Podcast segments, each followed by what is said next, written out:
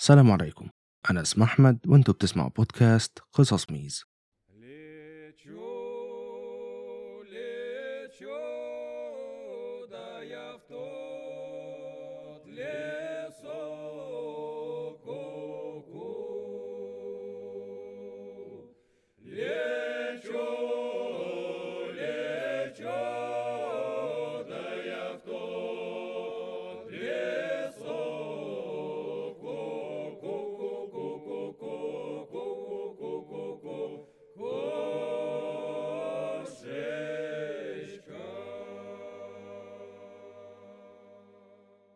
أهلا بيكم في الحلقة رقم 17 من الموسم الجديد من قصص ميز.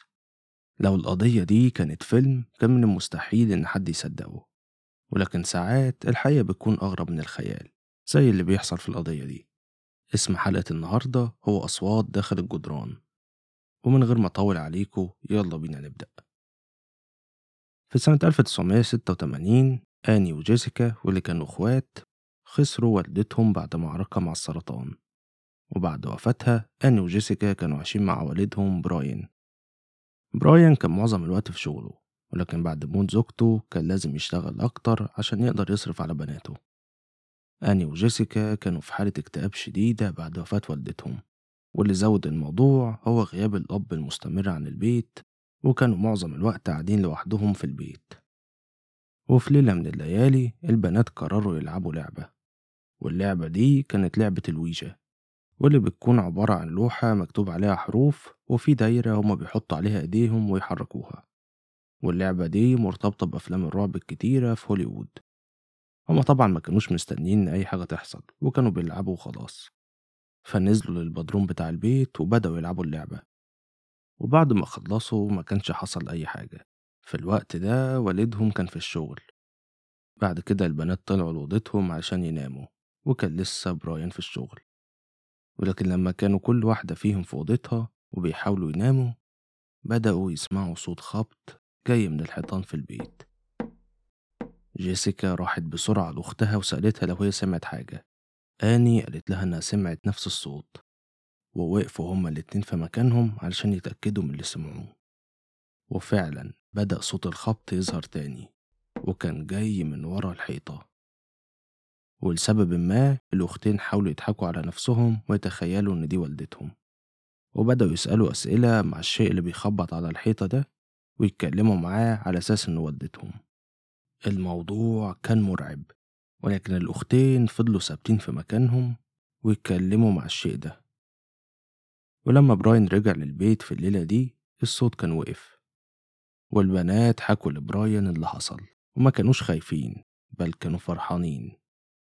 هنا براين بدأ يقلق عليهم لأنه عارف إن طول اليوم بيكون في الشغل وهم بيبقوا لوحدهم وإن وفاة والدتهم أثرت جدا على نفسيتهم وإنهم كده بدأوا يتخيلوا حاجات وبدأ يفكر إنه يوديهم للعلاج النفسي ولكنه طمنهم وقال لهم يدخلوا يناموا وإنهم هيبقوا يتكلموا في موضوع الخبط ده بعدين. ولكن صوت الخبط ده فضل موجود لأيام كتير. وبدأ يزيد جدا لدرجة إنه بدأ يصحي الأختين من النوم كل ما كانوا بيحاولوا يناموا. وكانوا في كل مرة بينادوا على براين عشان يجي يسمع الصوت بنفسه. ولكن في كل مرة كان لما بيجي الصوت بيكون وقف وكانوا لما بيبقوا كلهم بره البيت ويرجعوا كانوا بيلاقوا العفش بتاع البيت متحرك من مكانه وإن الحاجات ما بتبقاش في نفس المكان اللي سابوها فيه. براين بدأ يقول لهم إنه عارف إن هما الاتنين اللي بيعملوا كده.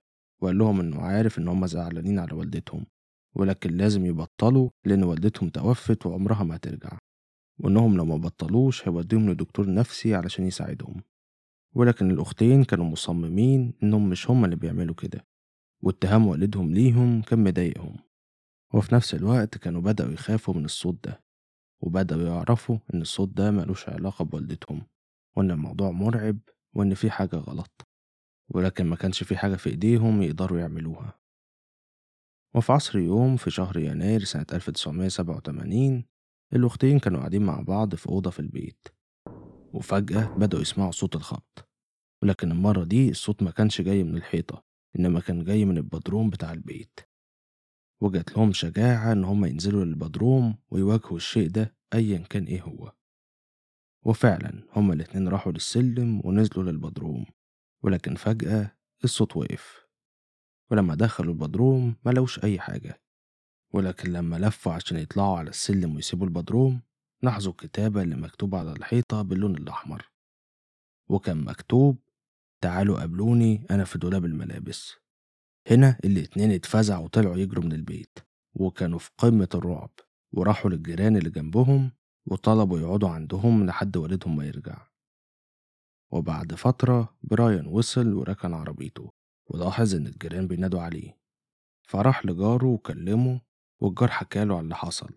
البنات كانوا في حالة من الهستيريا وحكوا لوالدهم عن اللي حصل. في الأول براين ما كانش مصدق وقال إن كده كتير وإنهم لازم يبطلوا. ولما دخلوا البيت كلهم وبراين شاف الكلام اللي على الحيطة كان برضه مش مصدق وقال إنهم هما اللي عملوا كده.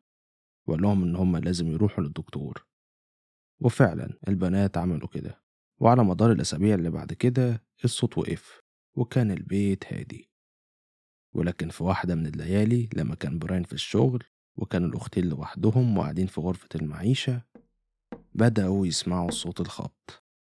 والصوت كان جاي من أوضة آني.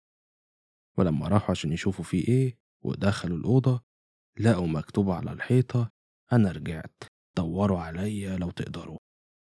وزي آخر مرة طلعوا من البيت وهم مرعوبين وجريوا على الجيران وقالوا لهم إن الموضوع حصل تاني. الجيران قعدوهم عندهم لحد ما براين يرجع من الشغل. وبعد فترة براين رجع ولقى نفس الموضوع وبدأ يتعصب وقال لهم يبطلوا يعملوا كده وطلب منهم إنهم يفضلوا مع الجيران وإن هو هيدخل البيت وهيدور في كل مكان عشان يثبت لهم إن مفيش أي حاجة. وإنهم هم اللي بيعملوا كده. فراح لباب البيت ولما فتح الباب كانت المفاجأة.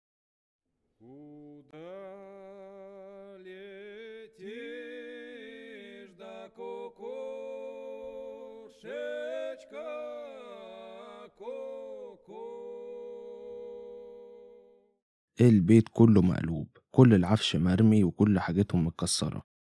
براين بدأ يفكر إنه من المستحيل إن بناته هما اللي يكونوا عملوا كده وبدأ يقلق. بعد كده دخل البيت وبدأ يدور فيه ولما وصل لأوضة آني شاف الكلام اللي على الحيطة ولكنه لما بص ناحية الدولاب لقى راجل واقف جواه. الراجل ده كان لابس لبس حريمي واللبس ده كان بتاع مرات براين المتوفية وكان لابس باروكة على شعره وماسك فاس في إيده وكان عمال يبص على براين. هنا براين اتفزع. وفجأة الراجل ده طلع يجري من الدولاب. وبراين حاول يمسكه ولكن الراجل ده جري وخرج من الأوضة واختفى في البيت. براين كان مخضوض وما كانش عارف يعمل إيه. ولما حاول يدور عليه الراجل كان اختفى.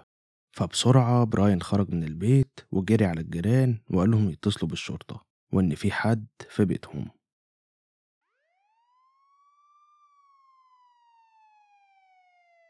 وفعلا بعد دقايق الشرطة وصلوا ودخلوا البيت ودوروا في كل مكان ولكنهم ملقوش أي حاجة. الشرطة قالوا إن أكيد الراجل ده هرب من البيت بعد ما شاف براين وإنه المفروض ما يقعدش في البيت هو وبناته لحد ما يقبضوا على الشخص ده وإنهم هيراقبوا البيت وإن ده كل اللي يقدروا يعملوه في الوقت ده. براين كان مستغرب إزاي الراجل ده اختفى بالسرعة دي. وخصوصا إن بناته والجيران كانوا واقفين بره وما شافوش أي حد خرج من البيت. وعلى مدار الأسبوعين اللي بعد كده براين والبنات قعدوا مع قرايبهم. ولكن في خلال الوقت ده الشرطة ما قدرتش توصل للشخص ده. براين والبنات كانوا متدمرين نفسيا وخصوصا براين وكان زعلان إنه اتهم بناته إنهم هم اللي كانوا بيعملوا كده وإنه سابهم مع الراجل المجنون ده في البيت كل يوم لوحدهم وهو في الشغل. والأختين كانت حالتهم النفسية سيئة لأنهم دلوقتي عرفوا إن طول الوقت ده كانوا بيتعاملوا مع واحد مجنون في بيتهم. ولكن بعد الأسبوعين ما خلصوا كان الوضع صعب وهم عايشين مع قرايبهم وقالوا إن أكيد الراجل ده هرب وإن الشرطة مراقبة البيت وقرروا يرجعوا بيتهم. وفعلا خدوا حاجتهم وركبوا العربية وبدأوا يتجهوا للبيت. ولكن لما براين قرب للبيت بالعربية لاحظ إن في إضاءة شغالة في الدور التاني. فاستغرب وقال إن المفروض الشرطة مراقبة البيت من بره ولكن من الواضح إن هما دخلوا البيت ولكنه لما قرب بالعربية أكتر شاف الراجل الغريب ده بيعدي من قدام الشباك في الدور التاني وكان لابس نفس اللبس بتاع مراته. براين وقف في مكانه بسرعة واتصل بالشرطة واللي وصلوا في ثواني وحوطوا البيت كله. بعد كده دخلوا البيت واللي ما كانش حد دخله من أسبوعين. وقالوا إن هما كانوا بيراقبوا البيت من بره بس خلال الأسبوعين دول وإن محدش دخل ولا خرج. ولما الشرطة دخلوا البيت لاحظوا إن العفش كله متدمر ولاحظوا حاجة غريبة في السقف. لقوا عملات معدنية ملزوقة في سقف البيت وكل حيطة في البيت كان مكتوب عليها كلام باللون الأحمر وكانت كلمات غريبة. ولما دوروا في البيت كله ما لقوش أي حد وكانوا مستغربين الشخص ده راح فين.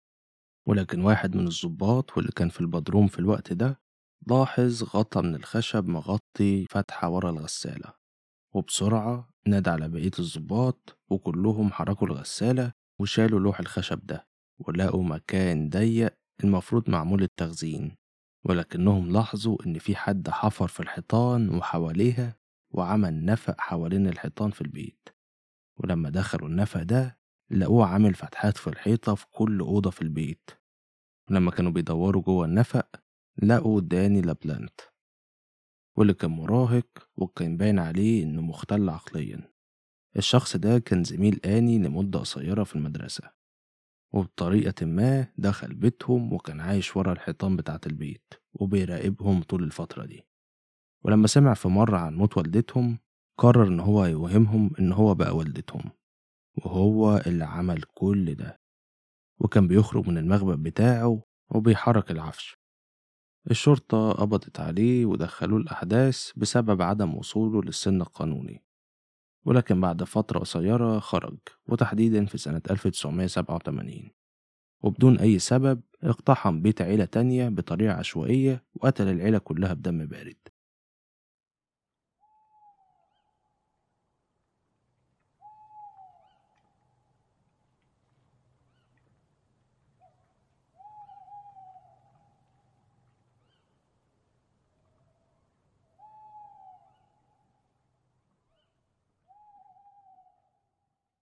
وبكده تكون خلصت حلقتنا النهاردة. فلو عجبتك ما تنساش تعمل follow و rate للبودكاست اللي هتلاقيه على أبل بودكاست جوجل بودكاست سبوتيفاي وأي مكان تاني بتسمع فيه بودكاست أشوفكم الحلقة الجاية إن شاء الله.